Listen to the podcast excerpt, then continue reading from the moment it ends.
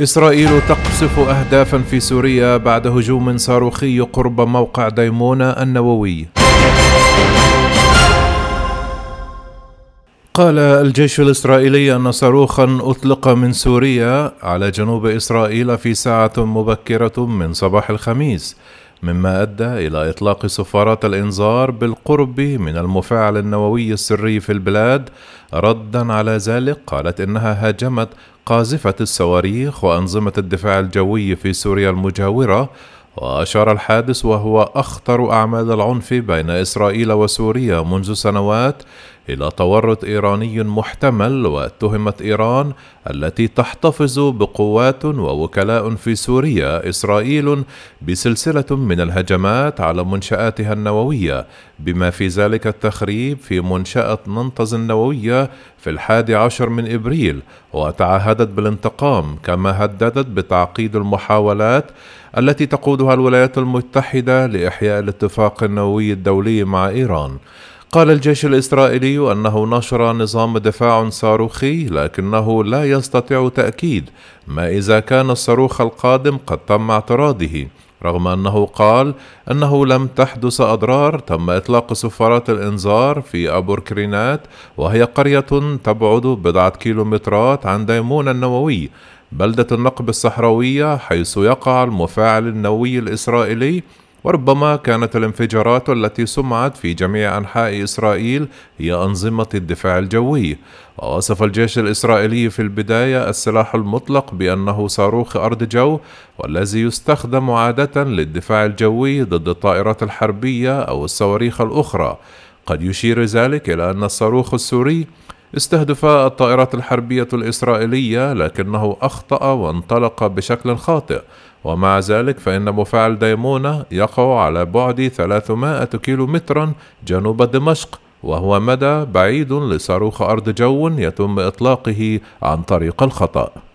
كما صرحت وكالة الأنباء السورية الرسمية سانا أن أربع جنودا أصيبوا في غارة إسرائيلية قرب دمشق تسببت أيضا في بعض الأضرار ولم تذكر الوكالة أي تفاصيل سوى الإدعاء بأن دفاعها الجوي اعترض معظم صواريخ العدو.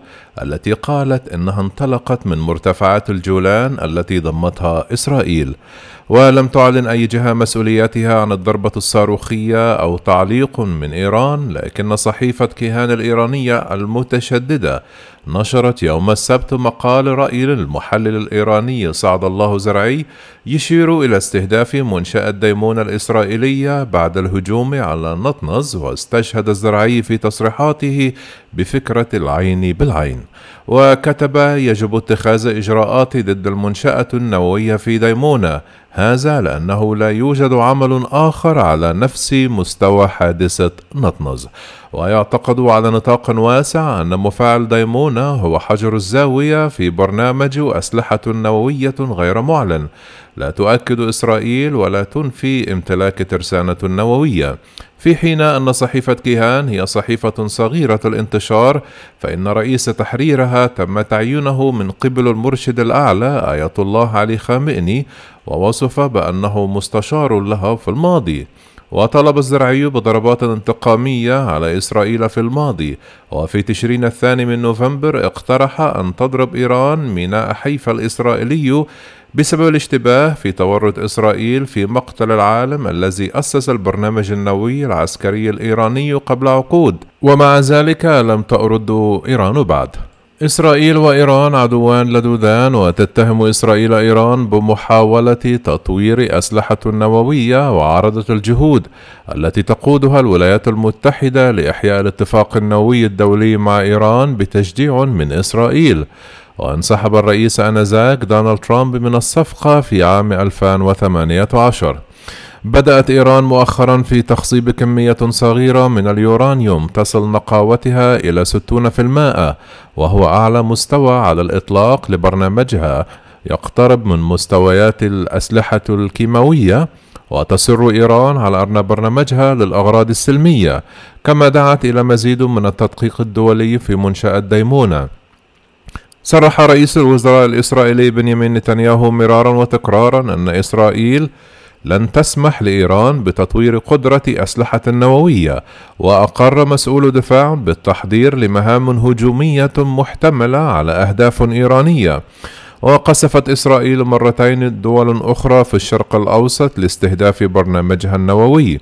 تأتي جميع الحوادث في الوقت الذي تتفاوض فيه إيران في فيينا مع القوى العالمية بشأن احتمال عودة الولايات المتحدة إلى الاتفاق النووي الممزق مع القوى العالمية. ووصف المفاوضون هناك المحادثات بأنها بناءة حتى الآن على الرغم من اعترافهم بأن التخريب في نطنز يمكن أن يجهد المحادثات. وتقول الحكومة الإسرائيلية أن الاتفاق لن يمنع إيران من تطوير قدرة أسلحتها النووية. وتقول أيضا أنها لا تتناول برنامج إيران الصاروخي بعيد المدى ودعمها لوكلاء معاديين في لبنان وسوريا وقطاع غزة.